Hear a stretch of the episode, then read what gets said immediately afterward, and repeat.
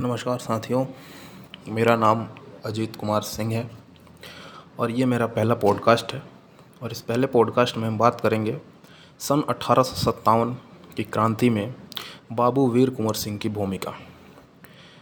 बाबू वीर कुंवर सिंह एक जमींदार थे। सन अट्ठारह ईस्वी के स्वतंत्रता आंदोलन के महानायक बाबू वीर कुंवर सिंह का जन्म 1777 ईस्वी में शाहाबाद, जो कि अब भोजपुर के नाम से जाना जाता है, जो कि बिहार का एक ज़िला है, के जगदीशपुर, के ज़मींदार परिवार में हुआ था।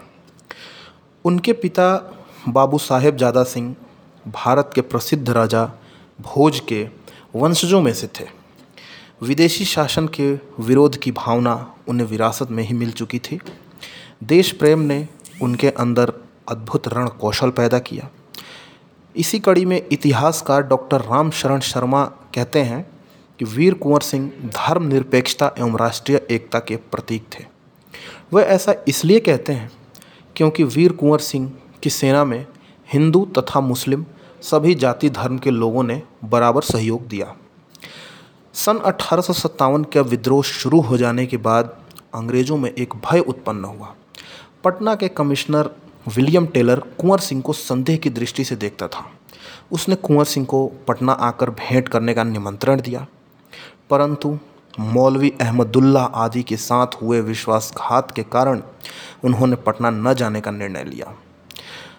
इसी बीच 25 जुलाई अठारह को दानापुर की तीन सैनिक टुकड़ियाँ बगावत कर शाहबाद ज़िले में प्रवेश कर गई। वहाँ जगदीशपुर के जमींदार कुंवर सिंह के नेतृत्व में ब्रिटिश राज को चुनौती का सामना करना पड़ रहा था। कुंवर सिंह ने विद्रोह की आशंका के कारण अपने किले की मरम्मत करवा ली थी तथा अपने दुर्ग में, यानी कि किले में, बंदूकें, गोला, बारूद बनाने का एक कारखाना भी बना लिया था। साथ ही अपने साथ उन्होंने दस हज़ार सैनिकों को भी इकट्ठा कर रखा था। इसी विद्रोह में कुंवर सिंह के जो सबसे प्रमुख सहयोगी थे वो उनके छोटे भाई थे, जिनका नाम था अमर सिंह। उनके भतीजे रथमंजन सिंह निशान सिंह, हरकिशन सिंह एवं शाहबाद के और भी चार जमींदार थे, जो इनका साथ अंग्रेज़ों के खिलाफ इस लड़ाई में दे रहे थे। कुंवर सिंह ने अपने सैनिकों के सहयोग से संघर्ष की शुरुआत कर दी। सैनिकों द्वारा आरा को मुक्त कराने का पहला प्रयास विफल रहा, किंतु दूसरे प्रयास में उन्होंने आरा पर कब्जा कर लिया। आपको साथ साथ बताते चलें कि आरा आज के समय में बिहार का एक ज़िला है। उस समय, उस ज़माने में आरा जो था, वो बाबू वीर कुंवर सिंह की रियासत हुआ करती थी। अब आगे बढ़ते हैं। आरा पर कब्जा करने के बाद वीर कुंवर सिंह ने स्वतंत्र सरकार की घोषणा करते हुए स्वयं को इस क्षेत्र का शासक घोषित कर दिया। उन्होंने विद्रोह के दौरान अनुशासन बहुत अच्छे तरीके से बनाए रखा और किसी भी यूरोपियन की हत्या नहीं होने दी उन्होंने। इस बात का उन्होंने खास ध्यान रखा कि किसी भी यूरोपियन की हत्या हमें नहीं करनी है। इस खबर से हुकूमत जो थी, ब्रिटिश गवर्नमेंट जो थी, वो सत्ते में आ गई और दानापुर, छावनी में 500 यूरोपियन और जो भी हिंदुस्तानी फ़ौज थे, उनके साथ जो कैप्टन थे, डनवर, वो इनकी सहायता करने के लिए आरा पहुँचे, अंग्रेज़ों की सहायता करने के लिए, जहाँ 29 और 30 जुलाई को बहुत भयंकर लड़ाई हुई और उसे बहुत करारी हार का सामना करना पड़ा। और कुंवर सिंह की यह सबसे बड़ी जीत थी। कुंवर सिंह की इस जीत की खुशी में आम जनता भी शामिल हो गई। अंग्रेज़ अधिकारी जो थे वो बिल्कुल घबरा गए। मेजर आयर ने प्रधान सेनापति को चिट्ठी द्वारा सूचित किया कि आरा अभियान के परिणाम बड़े दुखद हैं। साथ ही वीर कुंवर सिंह पटना पर आक्रमण करने की सोच रहा है। सोन नदी पर सभी नावों को उसने अपने अधिकार में ले लिया है। वीर कुंवर सिंह ने बड़ी ही चलाकी के साथ और बड़ी बहादुरी के साथ सारे नावों को अपने कब्जे में ले लिया। क्योंकि वीर कुंवर सिंह को पहले से ही ये अंदेशा था कि हमें नदी पार करने की नौबत आ सकती है।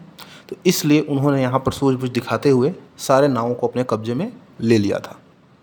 इसी बीच मेजर विंसेंट आयर, जो कि इलाहाबाद की ओर जा रहा था, वो आरा पर आक्रमण कर देता है और दो से तीन अगस्त को कुंवर सिंह के साथ उसका बहुत घमासान युद्ध होता है।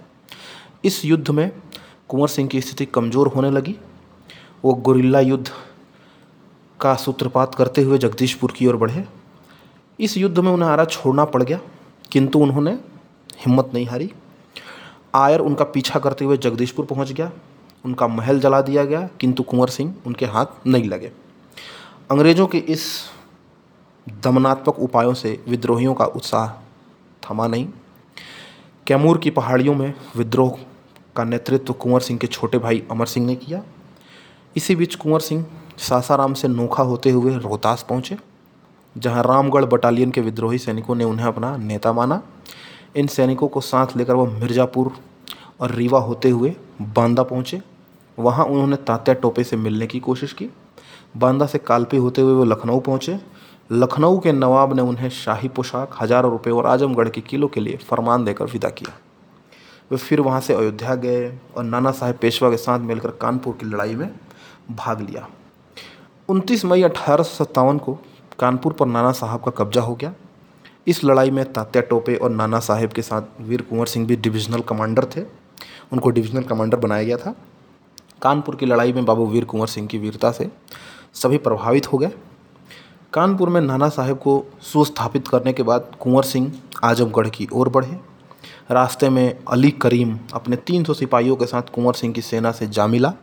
उधर घाघरा नदी के पुराने घाट पर इनके भतीजा 1800 सैनिकों के साथ उपस्थित थे। कंपनी के अधिकारियों ने कुंवर सिंह को आगे बढ़ने से रोकने के लिए भरपूर कोशिश की। उनकी गिरफ्तारी के लिए दस हज़ार रुपये का इनाम रखा गया। किंतु उनकी सूझबूझ ही कुछ ऐसी थी कि वह दुश्मनों की तमाम कोशिशों को नाकाम करते रहे। आजमगढ़ से पूर्व अतरौलिया में उनके सभी साथी उनके साथ आकर मिल गए। आजमगढ़ की सुरक्षा के लिए कर्नल मिलमैन वहाँ पहले ही मौजूद था अतरौलिया के मैदान में 22 मार्च अट्ठारह को ज़बरदस्त लड़ाई हुई।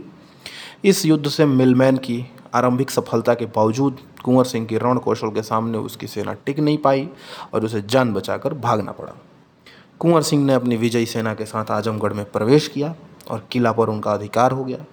बाद में आजमगढ़ पर कर्नल डेंस का आक्रमण हुआ, किंतु वो असफल रहा। आजमगढ़ में बाबू वीर कुंवर सिंह की इस सफलता से अंग्रेज़ बहुत डर चुके थे। गवर्नर जनरल लॉर्ड कैनिंग ने कुंवर सिंह के विरुद्ध सैनिक कार्रवाई का बहुत कड़ा आदेश दिया, जिसके चलते अंग्रेज़ों का सैनिक दबाव उन पर बढ़ने लगा। इलाहाबाद से लॉर्ड काके और लखनऊ से लुगार्ड ने अपनी अपनी सेना के साथ आजमगढ़ पे हमला कर दिया। कुंवर सिंह को भी इस बात की भनक लग गई थी, फलत उन्होंने तुरंत आजमगढ़ छोड़ देने का निर्णय लिया। उन्होंने अपनी कूटनीतिक सूझबूझ का परिचय देते हुए अपनी सेना के दो टुकड़ों में बांट दिया। सेना की एक टुकड़ी को आजमगढ़ में रोक दिया। और दूसरी टुकड़ी के साथ वह गाजीपुर की तरफ़ बढ़ गए। उनका मुख्य उद्देश्य जगदीशपुर लौटना था। आजमगढ़ में उनकी सेना ने लुगार्ड को उलझाए रखा और कुंवर सिंह वहाँ से निकल गए। भीषण संघर्ष के बाद लुगार्ड आजमगढ़ के किला पर विजय प्राप्त किया, किंतु कुंवर सिंह उनके हाथ फिर भी नहीं आए। लुगार्ड ने डगलस को कुंवर सिंह का पीछा करने के लिए भेजा। अंग्रेज़ों ने कुंवर सिंह को पकड़वाने वालों के लिए पच्चीस हज़ार रुपये की पुरस्कार की घोषणा की। सत्रह अप्रैल अठारह को डगलस ने आक्रमण कर दिया। किंतु कुंवर सिंह की रण कौशल एवं सूझबूझ के कारण डगलस को हार का सामना करना पड़ा। कुंवर सिंह की यात्रा जारी रही और 20 अप्रैल अठारह को गाजीपुर के मन्नाहार गाँव पहुँचे। गाँव वाले उन्हें देखते ही खुशी से उछल पड़े और उनका स्वागत एक विजेता के रूप में किया गया और उनकी सेना को गंगा नदी पार कराने के लिए बड़ी संख्या में नावों की व्यवस्था करवाई गई। इसी बीच डगलस का पुनः आक्रमण हुआ। और उसे फिर से हार का सामना करना पड़ा। किंतु इस युद्ध में बाबू वीर कुंवर सिंह बहुत घायल हो चुके थे, लेकिन गंगा नदी पार करने में सफल रहे। इस लड़ाई के दौरान वीर कुंवर सिंह का एक हाथ और पैर बुरी तरह जख्मी हो चुका था। एक घायल हाथ को काट कर उन्होंने गंगा माँ को चढ़ा दिया। फिर भी उनका जोश कम नहीं हुआ। घायल अवस्था में लड़ते हुए उन्होंने सैकड़ों मील की दूरी तय कर 22 अप्रैल अठारह सौ अट्ठावन को अपने घर जगदीशपुर पहुँचे। इसी समय कैप्टन ली ग्रांड ने जगदीशपुर पर धावा बोल दिया। घायल शेर अपनी मान से निकला और ब्रिटिश सेना को पूरी तरह पराजित किया। 300 ब्रिटिश सैनिकों में से मात्र 20 से 30 सैनिक ज़िंदा भागते हुए आरा लौट सके। इस तरह अपनी अंतिम लड़ाई में भी विजय प्राप्त करने के तीन दिन बाद 26 अप्रैल अठारह सौ अट्ठावन को बाबू वीर कुंवर सिंह ने मातृभूमि का स्मरण करते हुए अपने प्राण त्याग दिए, किंतु उनकी मृत्यु के समय भी जगदीशपुर के किले पर आज़ाद देश का झंडा लहरा रहा था। तेईस अप्रैल अट्ठारह में अंग्रेज़ों पर विजय प्राप्त, अंग्रेज़ों पर विजय के कारण ही इस दिन, यानी कि तेईस अप्रैल को बाबू वीर कुंवर सिंह की जयंती मनाई जाती है। इस तरह कुंवर सिंह स्वतंत्रता आंदोलन के इतिहास में अमर हो गए। उनमें विद्यमान राष्ट्रीय भावना, दूरदर्शिता, त्याग, बलिदान एवं अन्य स्वतंत्रता सेनानियों के लिए प्रेरणा स्रोत का काम किया। उनके उत्साह को देखते हुए ही कहा गया है कि अस्सी वर्षों की हड्डी में जागा जोश पुराना था। सब कहते हैं कुंवर सिंह बड़ा वीर, मर्दाना था।